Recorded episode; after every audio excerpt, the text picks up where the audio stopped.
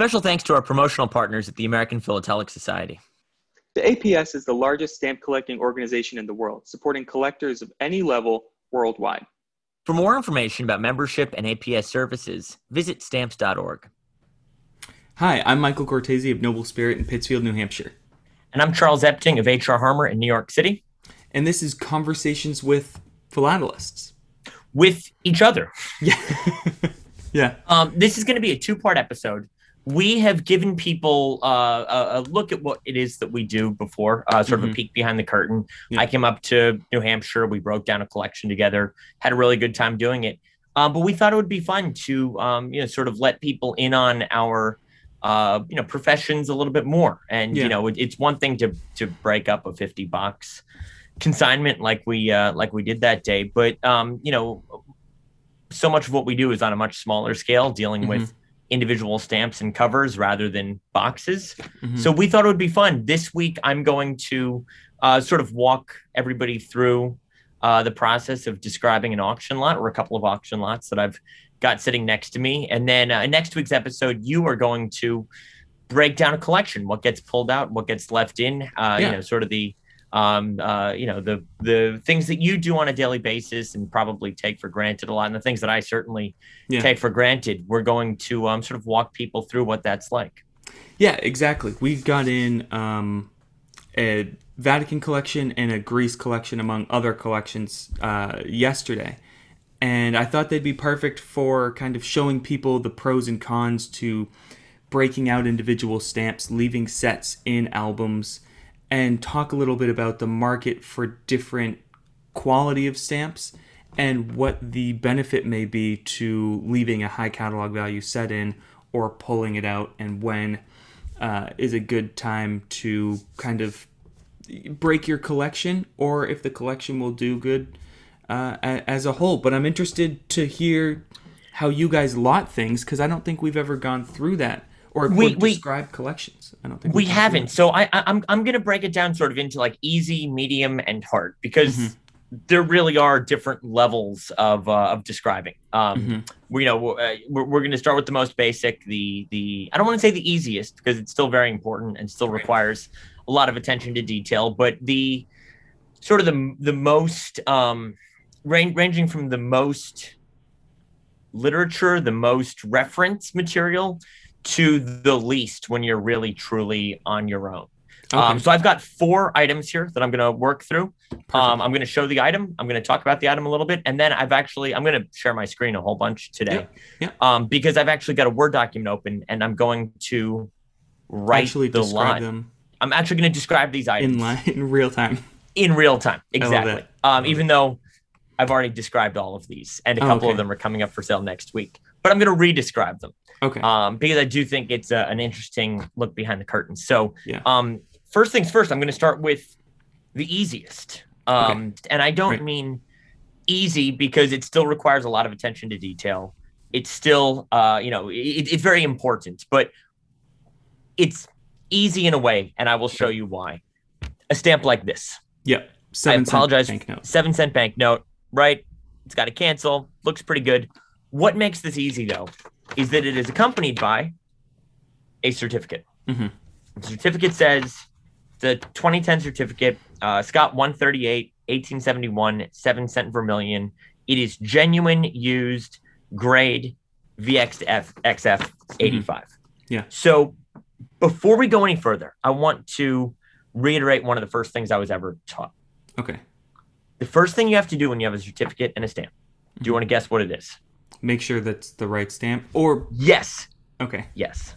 Because either nefariously or carelessly, yeah. It happens more often than I care to admit that we will have a $1 Columbian mm-hmm. and a cert for a $1 Columbian mm-hmm. and you line the perfs up or you line the centering up and it's not the same stamp. Yeah. Again, most times it's probably just a mistake. They got mixed up at some point. Yeah. But you have to make sure that the stamp you're holding in your hand is the same as the stamp pictured on the certificate. Mm-hmm. Luckily, here, see it's got that X in a circle cancellation. Mm-hmm. And the stamp on the certificate has the same cancellation, same yeah. perfs, same everything. Good news is this is the same stamp. Yeah. So it's got a graded certificate. What's the next thing we do? I'm going to share my screen we are going to go to PSE's website. Can you see this? Yes.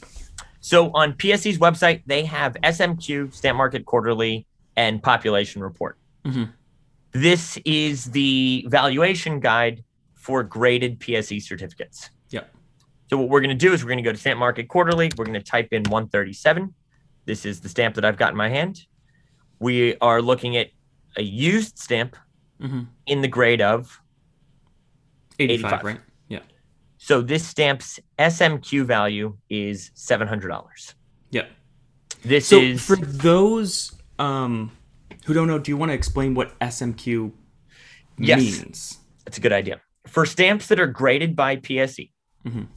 there is a valuation guide called Stamp Market Quarterly that is published physically every quarter, but is updated on the website, maybe quarterly, maybe in real time. I'm not quite sure, Mhm. but it's always up to date. Yeah. And it updates more frequently than a Scott catalog, for Mhm. sure. If you have a graded stamp, generally above the grade of 80, Mhm. the Scott catalog value is not what is important Right. it is the graded value. Mhm. Now, Scott Catalog also publishes a grading valuation guide. It's the Right. yellow pages in the middle of a Scott Catalog, but for, for PSE certificates, SMQ is the go to. This is what you need to check. Mhm. So I've got a PSE certificate here 138, 7 cent vermilion, graded 85 in used condition is $675. Yeah. So now it comes time to write the description. Every auction house has their own convention.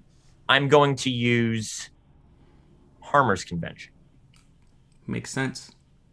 So we've got Google Docs open. Yeah. HR Harmer's convention is to start with the Scott number. Mhm. So we type 138, comma, followed by the year, 1871, Okay. the denomination, Yeah. 7 cent, and the color, vermilion, Okay. comma. Then the attributes of the stamp. So you look at the stamp.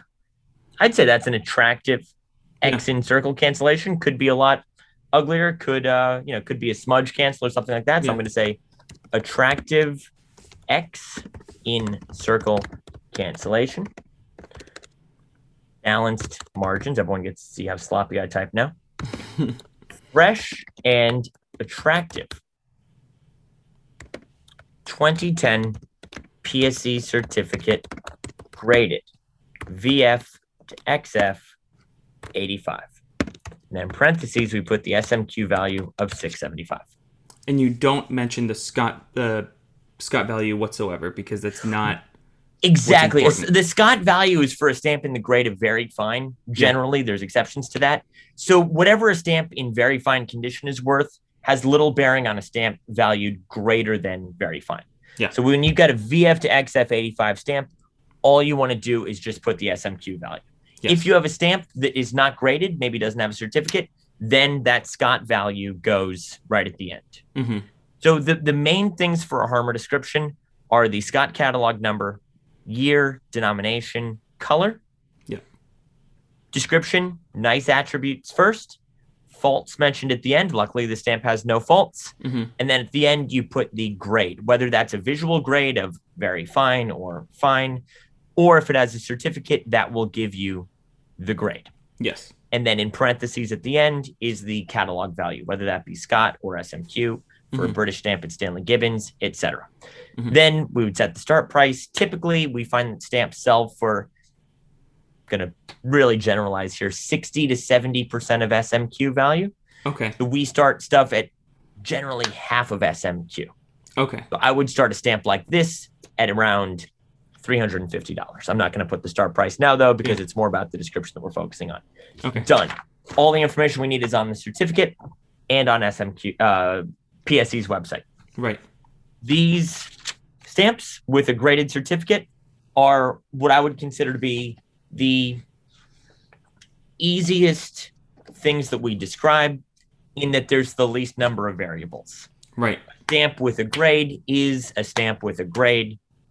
There's a history of sale records hmm and that's what it sells for. Perfect. Perfect. So, Michael, that was what I would consider to be the easiest thing that we work on. Next, I'm going to bump it up to medium difficulty. Okay. Okay. You are familiar with the 1876 centennial envelopes. Yes. Um, these were the first commemorative stamped envelopes issued by any country in the world, the first commemorative philatelic item issued anywhere, uh, issued by the United States. Right. Um, so it predates the first commemorative stamp by over a decade. First commemorative stamps with the Columbians in 1893. Right. You've got this envelope celebrating the centennial of the U.S. Yeah. in 1876. These were issued in red and green. There were two different dies. hmm I'm not going to ask you what color this is, but this is in purple. okay. There was never a stamped envelope issued in this design in purple in the United States. hmm What does that tell you? Um. You show me. It's a trial color proof. Right. And where do you go for trial color proofs of United States stamped envelopes? One might think Scott Catalog. hmm This is not listed in the Scott Catalog. This is something we have to dig a little bit deeper for. And luckily, the United Postal Stationery Society issued a wonderful book that I'm going to give everyone a sneak peek of right now. hmm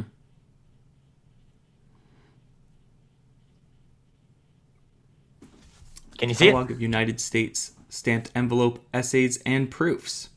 How perfect is that for something Exactly Like what, what I've looking for. This is by Dan Undersander, one of the uh, greats of United States Postal Stationery, one of the Mhm. go tos, one of the most knowledgeable people. And luckily, this book that was published a couple of years ago, I'm going to jump to page 172. Lucky guess. There we see the stamped envelope 1876 issued for the centennial of the United States, correct? yes. There it And. If you look there, look at that purple on white. There's two different shades of purple. We're not going to differentiate here. We're going to say calling it purple is good enough for our Okay. purpose. Well, they don't even differentiate.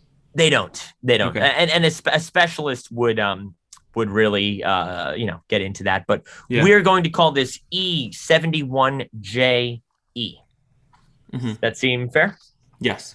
Can I Um, You can ask inquire as yes. to what is so E71J E? What is 91E on the right hand side? I've never used this catalog before. That is an old catalog number that I don't Okay. recall off the top of my head. That is a, Okay. a former catalog number. Luckily, the UPSS went through and labeled every stamped envelope by die number. So these are all numbered sequentially by die. Yeah. The 1876 Centennial envelope were dies 71 and 72, which can be differentiated. Uh, if you look in the Scott catalog, it has to do with the number of lines in the die. okay. So all of the three cent 1876 envelope type ones are E71, J, Mhm. and then the different colors get their own minor listing. So it comes time to write this item. hmm We are going to go back to my Google Docs. Google Doc. We're going to call this an E71J dash E. Mm-hmm. It's an 1876 three cent centennial envelope. Die 71. Purple on white trial color proof.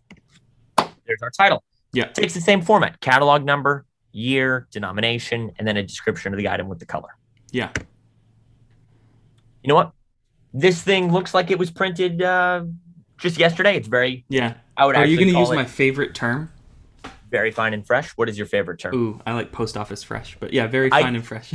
michael i would have used post office fresh except for one problem no, uh, yeah, this is a trial color proof that was never issued by the post office yeah, exactly. you could not have gotten one of these at the post office or else i probably would have used that term Yeah,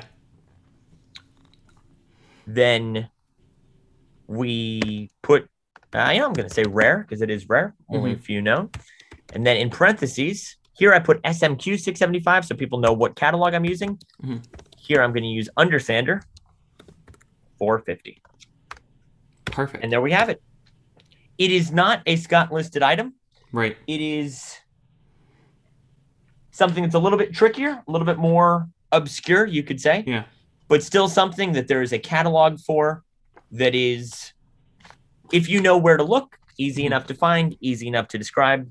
Done. There's our second item. There's our For- second me- medium. For item. those curious, where can they get that catalog?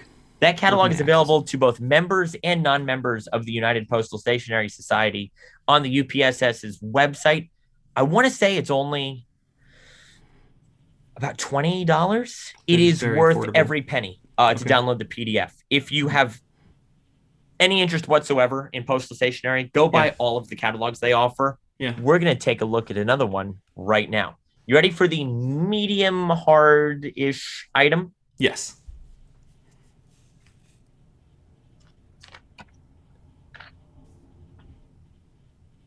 Oh, I remember you telling me about this. Yes. That just looks like a normal reply card. Yep. printed by the tens of millions, probably in the 1950s. Mm-hmm, Got the Liberty issue design, three cent Statue of Liberty.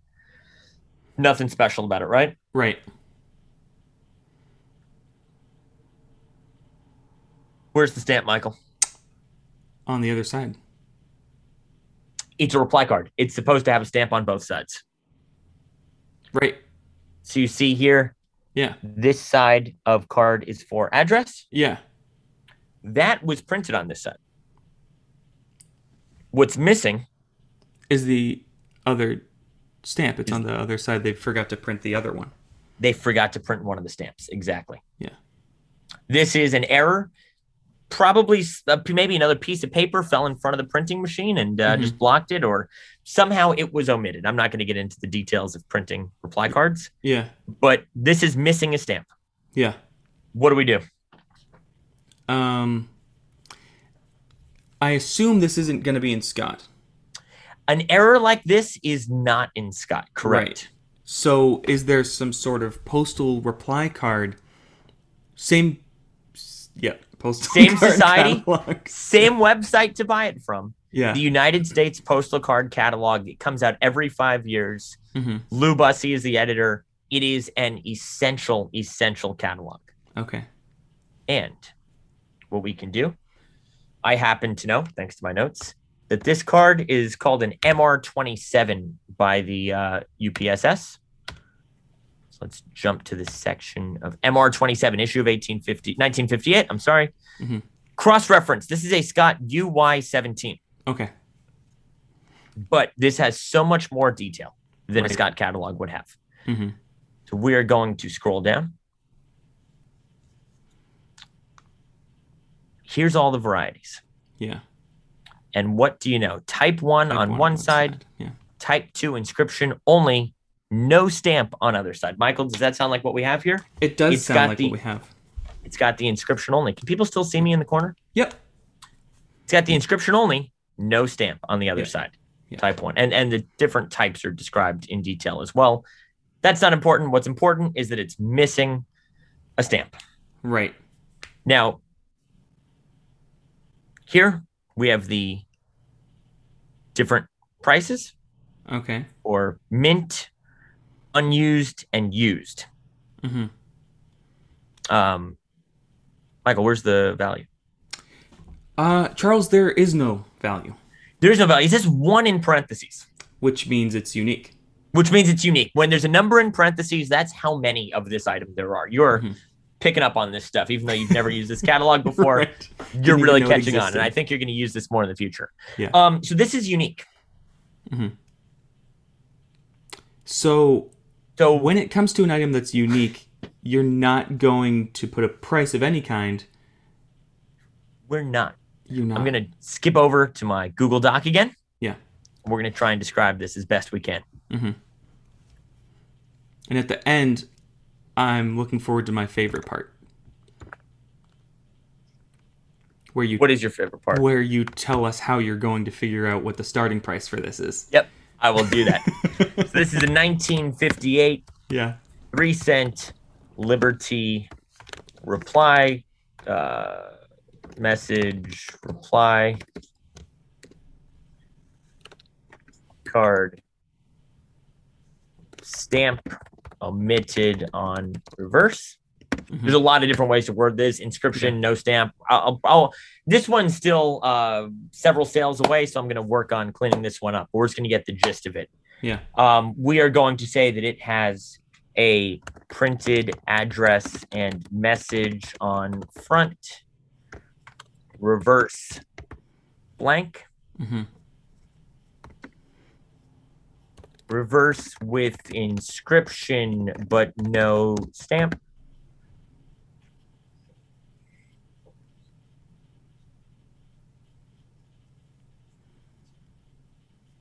Trying to think what else there is to say about this. There's not much other Um, than yeah, I didn't see any faults, no nicking, no dings. no, no. It, it's actually in quite good shape. We're gonna say very fine and unique.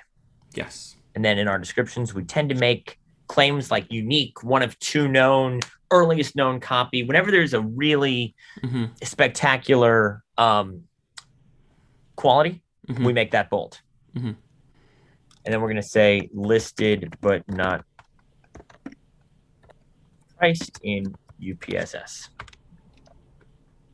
Yes. Okay. What's it worth?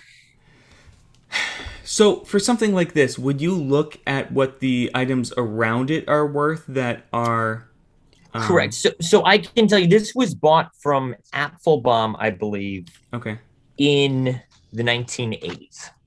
that's tough. So it has not seen the market in 40 years. Correct. And the market has changed a lot since then. Yes. Yeah.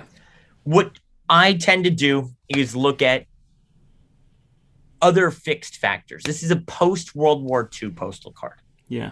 The market for post World War II, even rare and unique items, is not the same as if it was a first issue 1873 postal card that was unique in some way. Right. Right. So it's modern. right. That's going to decrease the value. Yeah. But on the other hand, it's unique, which is going to increase the value. right. You can absolutely look at things around it. Other errors on this postal card are Mhm. valued in the 150 $175 range. That gives Mhm. us a starting point at least. Right. Ultimately, though, as a describer, Mhm. it is my job to A, protect the consigner. I don't want to sell this for, we know it's not worth $20. We know it's worth more than that. Yeah. But we also have to let the market determine for itself what it's worth. Right. So my job is to set a start price that is both fair to the consigner Mhm. and allows people a, a- an opportunity to bid on this uninhibited Mhm. with no restrictions. Yeah. It's more of an art than a science. There is no, you know, if I showed this to five different describers, I'd probably get five different start prices. hmm My gut feeling tells me I should start this in the hundred to hundred and fifty dollar range. Yeah. Because I think it'll sell in the three to four hundred dollar range. Okay. We will ultimately see. We can circle back around after this item sells in December Yeah, that'd be cool. and let people know what it sold for. Mhm. But when an item is unique like that, we have the catalog listing, we have the Mhm. information about it, but we ultimately do not know what it is worth. And ultimately, the top two postal card collectors who need this for their collection Yeah. will determine what this item is worth. Right. So can I circle back to the catalog for a second? Yes. Um, the prices on there are they based loosely kind of around Scott values, so it's a percentage of that, or are those like SMQ where it's the actual price? Generally, I would say that the more specialized the catalog, the more accurate the value. So, so those will be market value prices. generally, now Okay. now the so so here's the thing: the Scott catalog value for a U.S. number one used Mhm. is based on thousands of sales every year. Yes. How many U.S. number ones change hands? Yeah. I mean, between the two of us, we sell I know. close Yeah. to 100 a year. Yeah.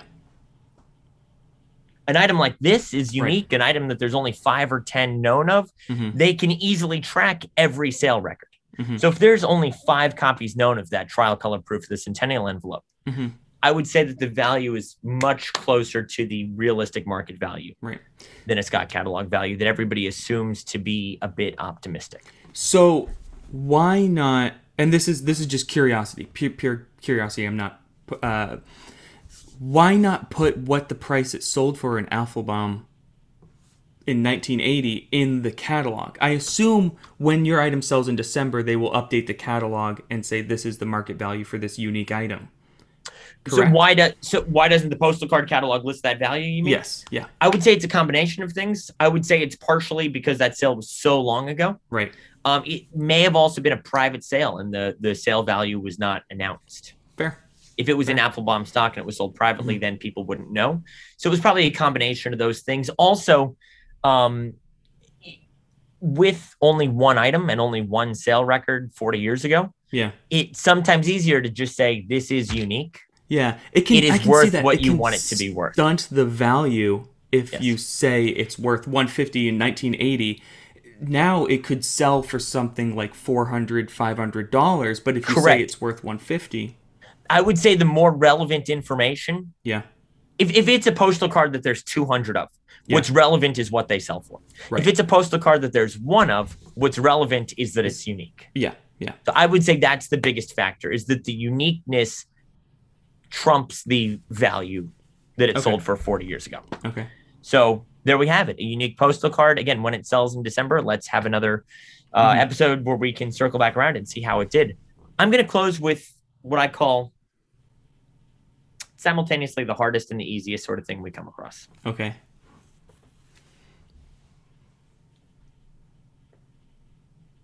Hmm. Okay. What's going on here, Michael? Post office. So it's a grid cancel on the postal card. Um, Jefferson County, County, Ohio. Post office The- at Linton, Yeah. The address- Jefferson County, Ohio. right. Open Groff's publication office, Okay. Linton J. Groff, postmaster, Okay. March 2nd, 1881. Like, look at the detail of that cancellation. Does that Hmm. look like a hand stamp, a duplex that a postmaster would have applied? No, it looks like a um, like something placed with much more care, like a like a press or something. It's a pre-cancel. Oh, it's a pre-cancel. It is a pre-cancel. Okay.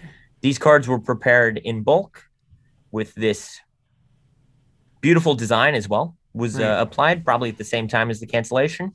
So it's an And then on- 1881 pre-cancel. It is an 1881 postal card pre-cancel. Pre-canceled postal cards are Right. incredibly rare. Right. We sold the Josh Furman collection of pre-canceled postal cards earlier this year. Mhm. You don't realize how scarce these things are. Yeah. I didn't realize they made them. This is an advertisement for supplies for a postmaster. For only $1, we will send the 11 articles below a complaint book, Mhm. 50 beautiful post office note heads, one set of cancellation cards, one calendar for the year 1881, one copying pencil, one package of blotters, three rubber stamps, one card sign that says lick your own stamps, and one card sign that says no admittance. Mhm. These were supplies that a postmaster could buy to help them out around the office. A pencil, a blotter, Yeah. things that a postmaster would need. This supply company in Mhm. Linton, Ohio, Yeah. decided to sell these to postmasters, and they prepared their own pre-printed postal cards in order to sell them. That's incredible because thinking contextually some of the conversations we've had before with the changing of hands of postmasters so quickly and and It was anybody a political be- appointment still at this point. Exactly. So they were almost changing hands every four years. A company like this putting out an advertisement like that, essentially giving a starter pack to postmasters who who wanted to people who just wanted to become postmasters like that. It contextually, it's really an interesting advertising card. The other thing that's interesting is it Yeah. shows, going back to other conversations we've had, the dual roles that post off that postmaster serve. Yeah, yeah. So the postmaster, Linton J. Groff, was also the proprietor of Groff's publication office. Yeah. And he ran the post office out of his own business. Mhm. So he was sort of two timing where he's carrying the mail and canceling his own mail Yeah. while also selling supplies to other postmasters. Yeah. A postmaster today would not have a side business selling supplies at like one of the counters at their post office. Yeah. Also, post offices are government buildings these days. Michael, where do you go for this? Um, I assume back to the same catalog. Incorrect. Really? Pre-cancels are not listed in the postal Oh. card catalog. Okay. You're not even going to the postal there card catalog. a there is You're going to the pre-cancel catalog. there is a catalog of pre-canceled postal cards, but that's not even where we're going to go here. Okay. I'm going to cheat. Okay. Do you mind if I break the rules? No. Don't tell anyone, even though we're broadcasting this to the world. Great. There happened to be a note on the back of this postal card when it arrived. Okay. Do you know where the gentleman purchased it? H.R. Harmer.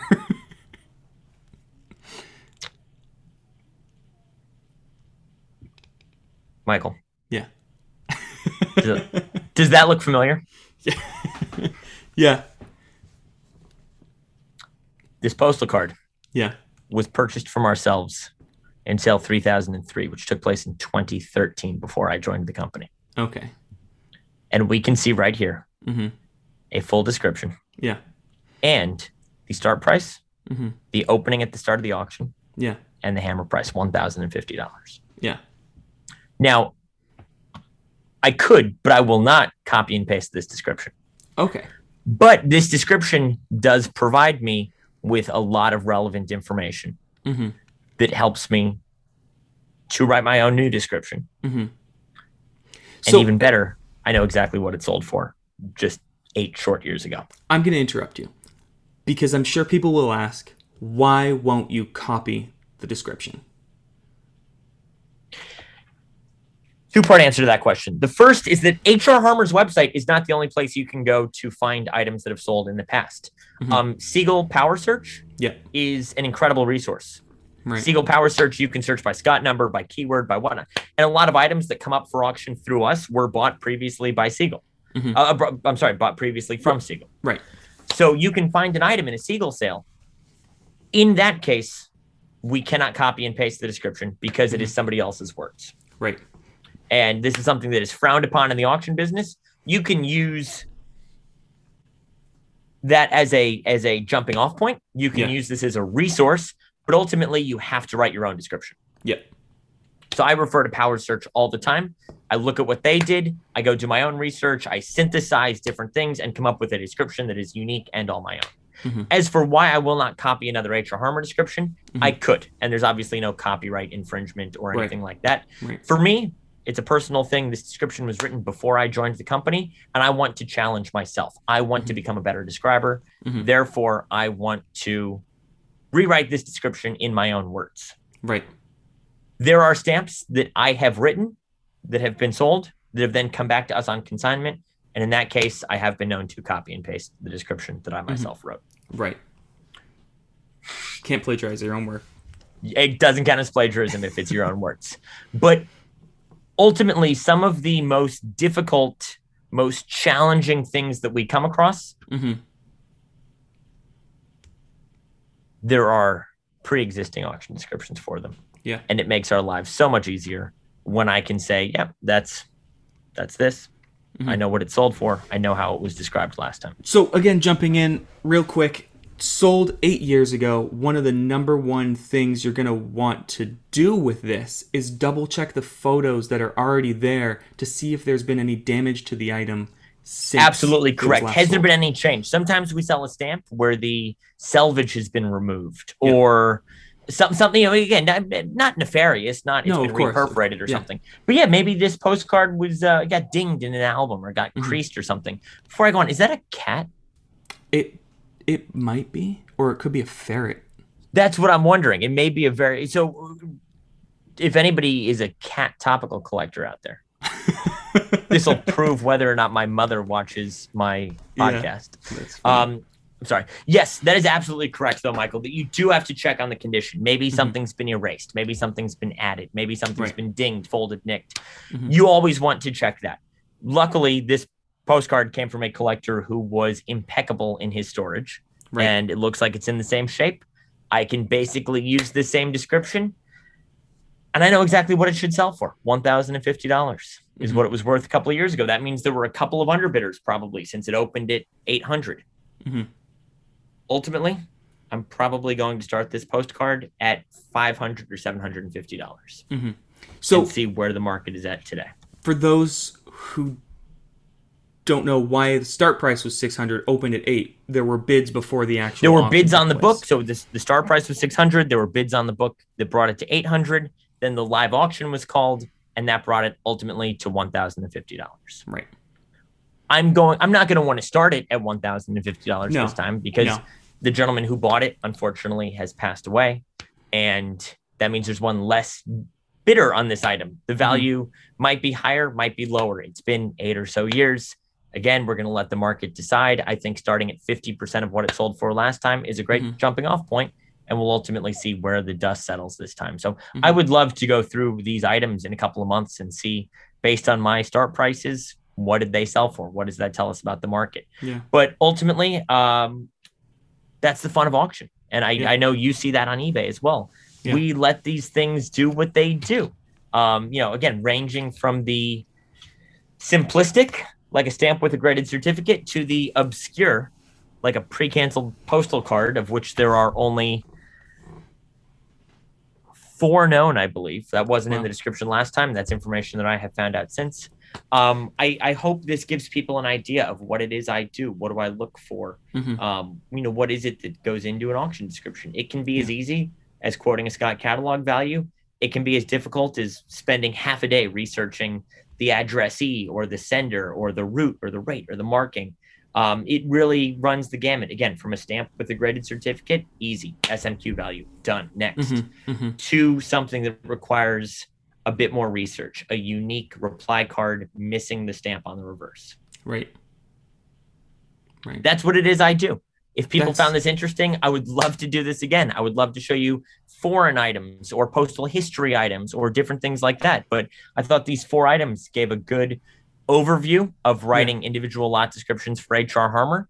And again, we will circle back around in a couple of months and see what they sold for. Yeah, that'll be interesting. I, I think this was um I think this was a good kind of look behind the curtain. I hope so. Um, yeah. We'd love to hear feedback on stuff like this. But I'm excited for part two, where you're going to do the same thing with collection lots mm-hmm. that just came into your office. So I'm going to wrap up my part. I'm going to stop rambling. Um, this is Conversations with Philatelists. You can find us on Apple, Google, Spotify podcasts, YouTube.